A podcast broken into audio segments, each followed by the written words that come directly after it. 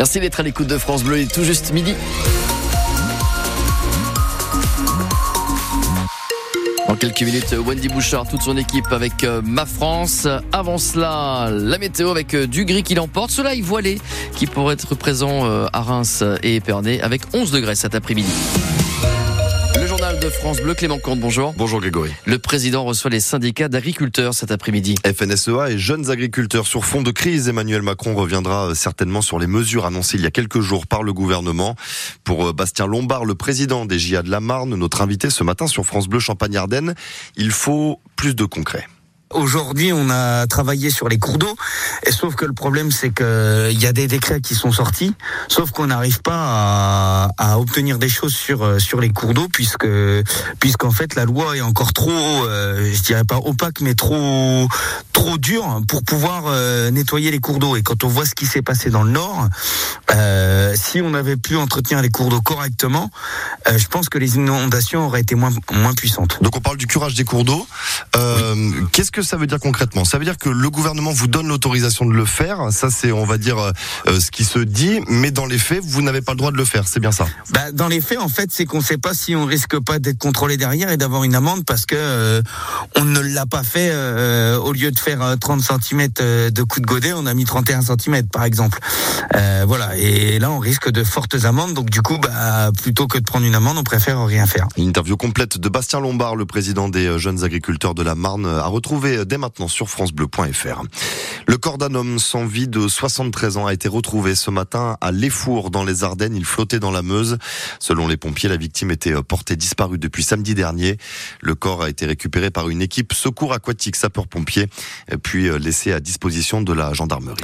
Deuxième jour du procès d'un ancien gendarme du GIGN de Reims aujourd'hui. Accusé d'avoir involontairement tué un jeune homme de 22 ans lors d'une intervention près de Lens en 2018. Il lui a tiré dans la nuque. La cour criminelle du Pas-de-Calais doit déterminer si le tir était ou non légitime.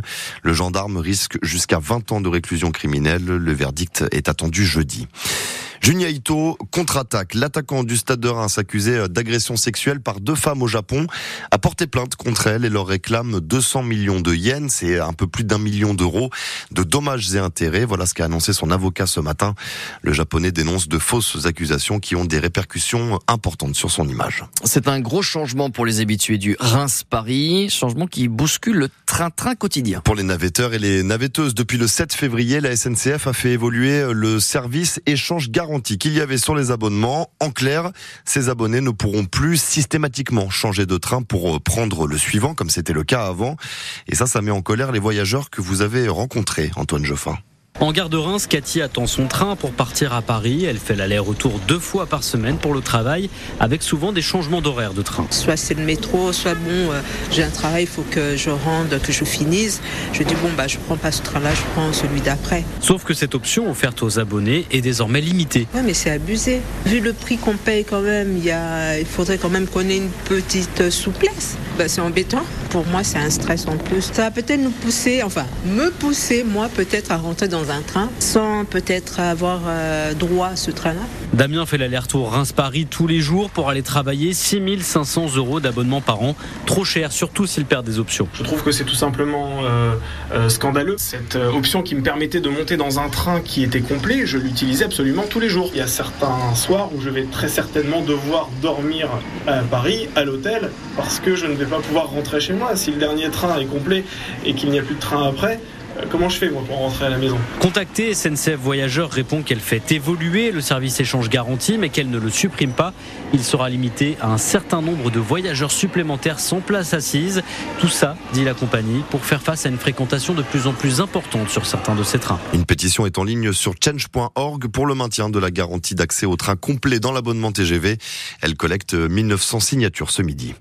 Marine Le Pen assistera bien à l'entrée au Panthéon de Missak Manouchian demain, malgré les réserves d'Emmanuel Macron sur la présence du Rassemblement national à la cérémonie. Le comité de soutien pour l'entrée au Panthéon du résistant arménien désapprouve.